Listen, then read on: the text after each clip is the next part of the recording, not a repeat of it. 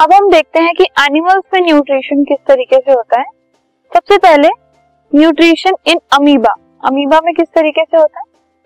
Amoeba एक unicellular animal है जो कि वाटर में रहता है और it takes food by forming finger like projection called pseudopodia food लेने के लिए वो फिंगर की तरह की प्रोजेक्शन बना लेते हैं, जिसको सूडोपोडिया कहा जाता है और उससे एक फ़ूड वैक्यूल बन जाता है। ठीक है? अब फ़ूड वैक्यूल के अंदर क्या होता है? फ़ूड डाइजेस्ट हो जाता है और अब्जॉर्ब हो जाता है। और जो फ़ूड अनडाइजेस्टेड रह जाता है, उसको सेल के बाहर भेज देते हैं by the surface of the cell ठीक है? कैसे?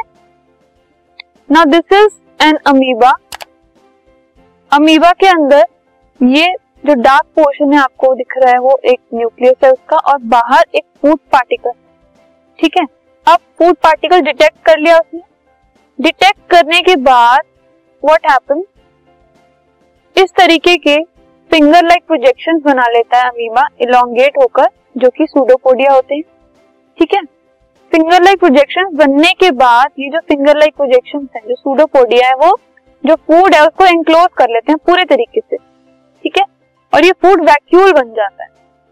और अल्टीमेटली जो फ़ूड है, वो अमीबा के अंदर आ जाता है। डाइजेस्ट हो जाता है अब्जॉर्ब हो जाता है।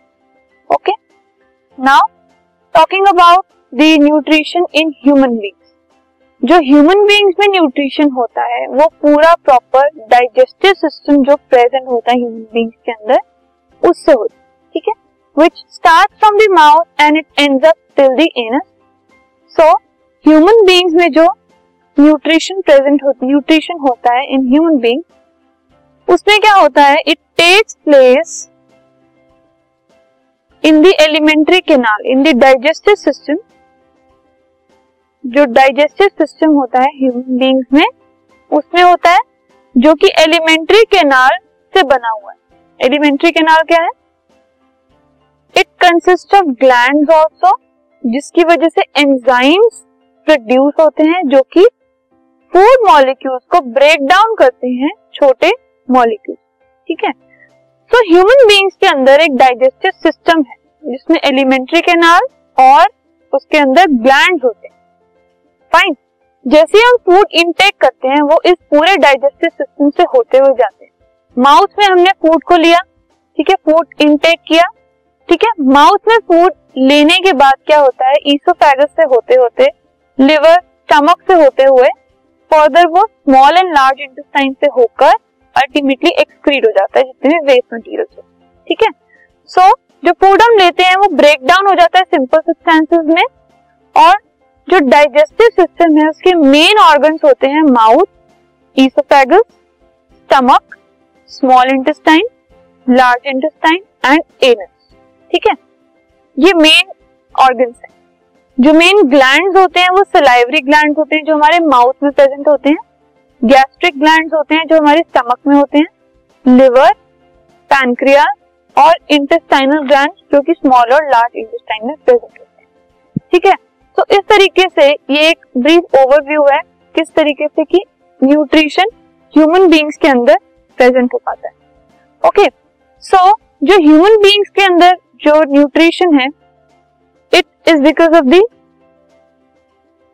digestive system तो इस तरीके से ये डाइजेस्टिव सिस्टम है ह्यूमन बींग्स का। यू कैन सी माउथ से स्टार्ट होकर it ends up at the anus oesophagus से होकर liver stomach pancreas small intestine large intestine इन सबका इन्वॉल्वमेंट होता है न्यूट्रिशन में। ओके नाउ माउथ में क्या होता है सबसे पहले? माउथ में जो फ़ूड है, वो छोटे सब्सटेंसेस में स्मॉलर सिंपलर सब्सटेंसेस में ब्रेक डाउन हो जाता है।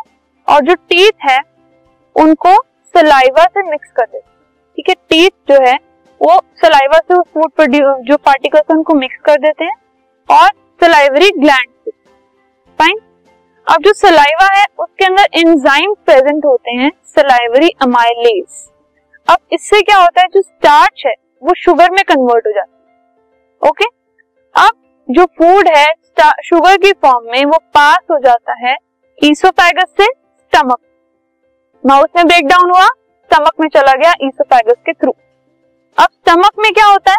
स्टमक में गैस्ट्रिक ग्लैंड्स होते हैं, जो कि गैस्ट्रिक जूस प्रोड्यूस करते हैं, जिनमें पेप्सिन हाइड्रोक्लोरिक एसिड और म्यूकस एंजाइम होते हैं। ठीक है? अब ये सब क्या करते हैं? पेप्सिन जो है वो प्रोटीन को ब्रेक डाउन करते हैं।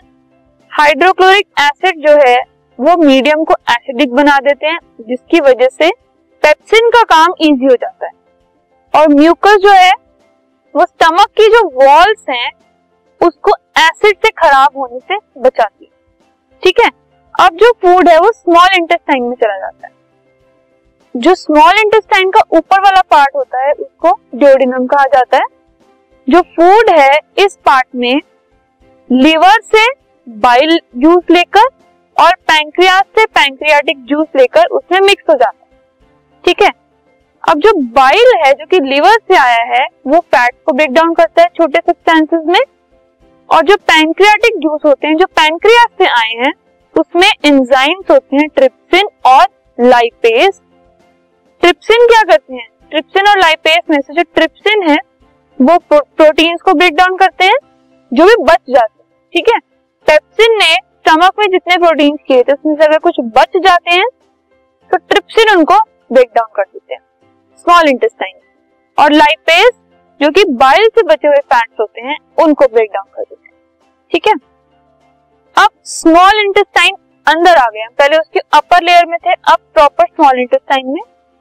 जो gland the gland the walls of the small intestine produce are intestinal juice जो स्मॉल इंटेस्टाइन की वॉल्स जिन ग्लैंड को प्रोड्यूस करती हैं, वो है intestinal juice enzymes of intestinal juice convert carbohydrate इनको इनटू ग्लूकोज इससे क्या होता है? कार्बोहाइड्रेट ग्लूकोज में कन्वर्ट हो जाते हैं।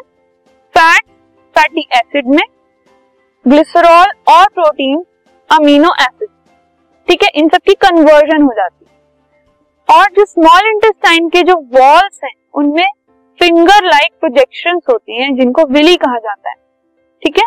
और उनमें ब्लड वेसल्स होती ये विली क्या करते हैं? इससे सरफेस एरिया बढ़ता है और जो डाइजेस्ट हो गया फ़ूड है, वो अब्सॉर्ब हो जाता है, ठीक है? इन फिंगर लाइक प्रोजेक्शन की वजह से।